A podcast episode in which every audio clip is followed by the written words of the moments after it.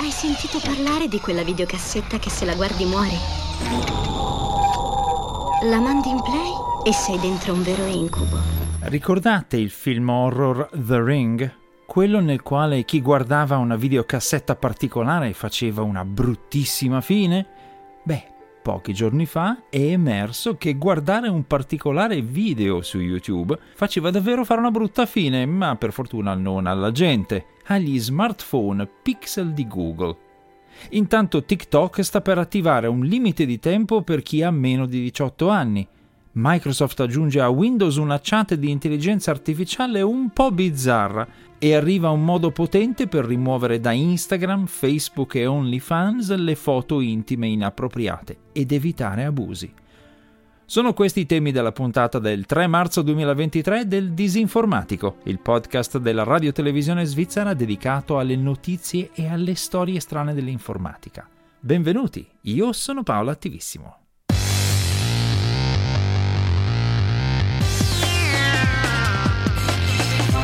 Disinformatico.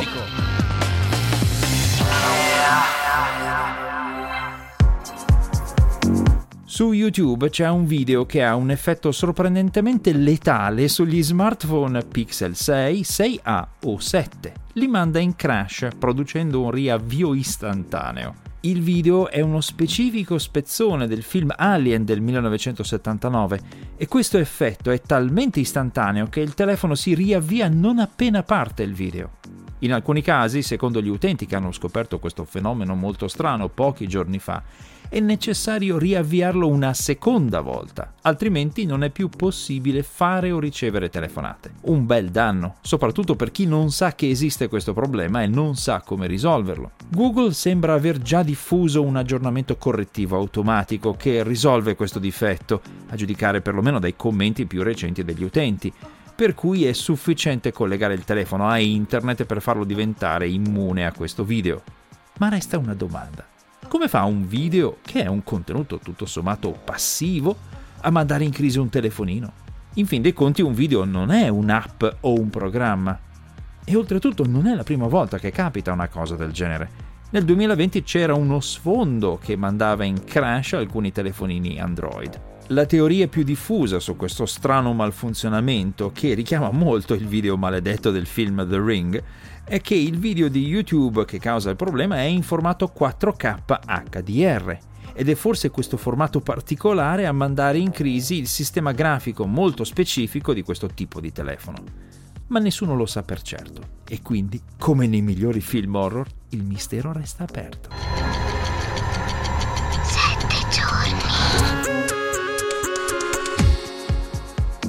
TikTok ha annunciato che sta per introdurre un limite giornaliero di 60 minuti per i suoi utenti che hanno meno di 18 anni. Gli utenti più giovani dovranno digitare un codice per poter continuare a usare il servizio dopo la prima ora di utilizzo giornaliero.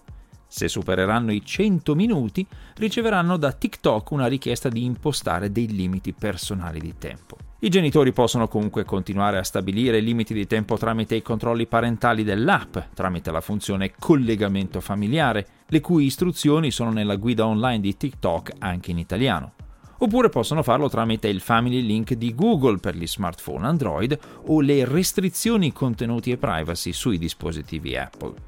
Il limite minimo di età di TikTok è 13 anni in quasi tutto il mondo, salvo Corea del Sud e Indonesia dove l'età minima è 14 anni, e in India dove l'app è vietata del tutto dal 2020. Questo social network ha oltre un miliardo di utenti attivi mensili ed è oggetto di molta attenzione perché Stati Uniti, Canada e Unione Europea hanno recentemente ordinato ai dipendenti di rimuovere l'app dai dispositivi aziendali perché si teme che l'app possa essere sfruttata dal governo cinese per monitorare le attività di questi dipendenti governativi. Secondo le analisi più recenti di Citizen Lab e del Georgia Institute of Technology, TikTok raccoglie informazioni sensibili come la localizzazione degli utenti, più o meno come lo fanno però le altre app dei social network, ma con due differenze importanti.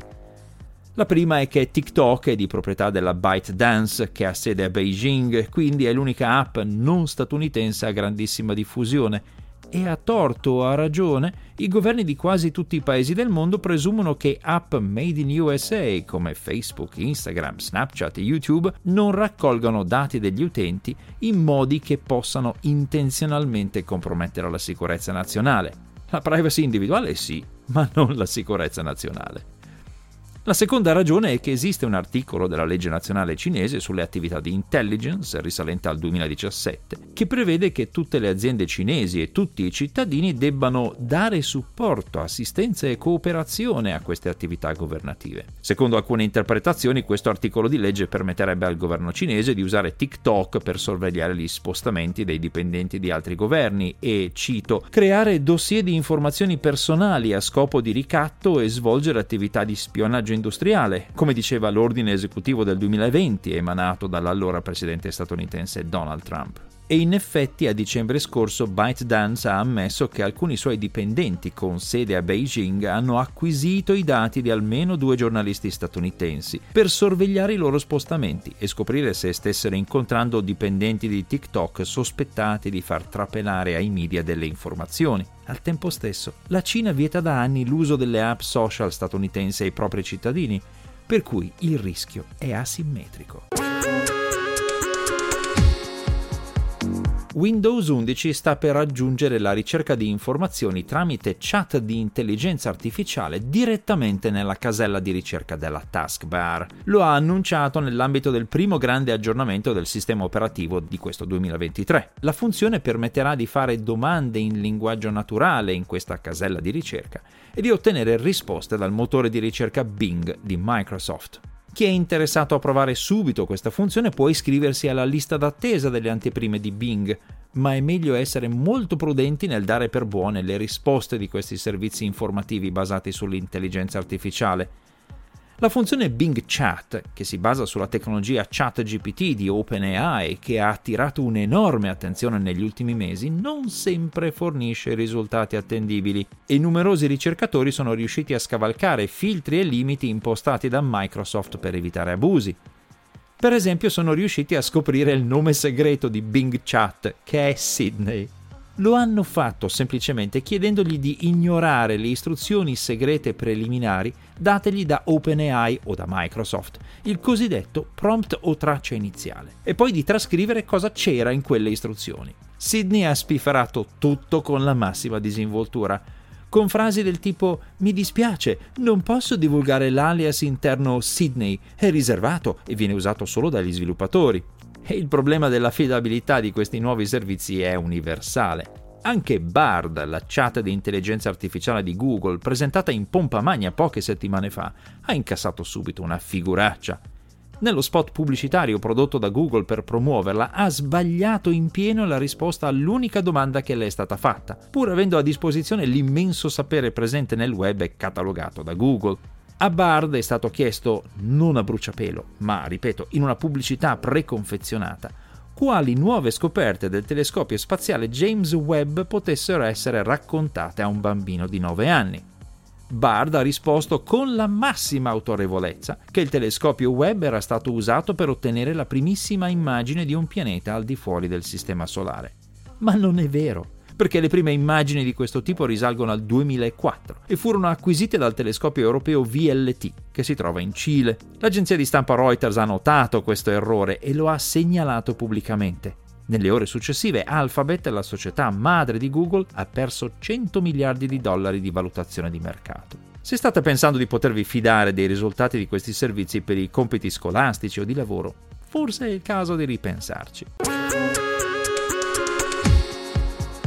È finalmente disponibile a tutti, dopo alcuni mesi di sperimentazione, un servizio che permette di segnalare e far rimuovere immagini inadatte di minori da molti social network e siti internet in maniera anonima e sicura.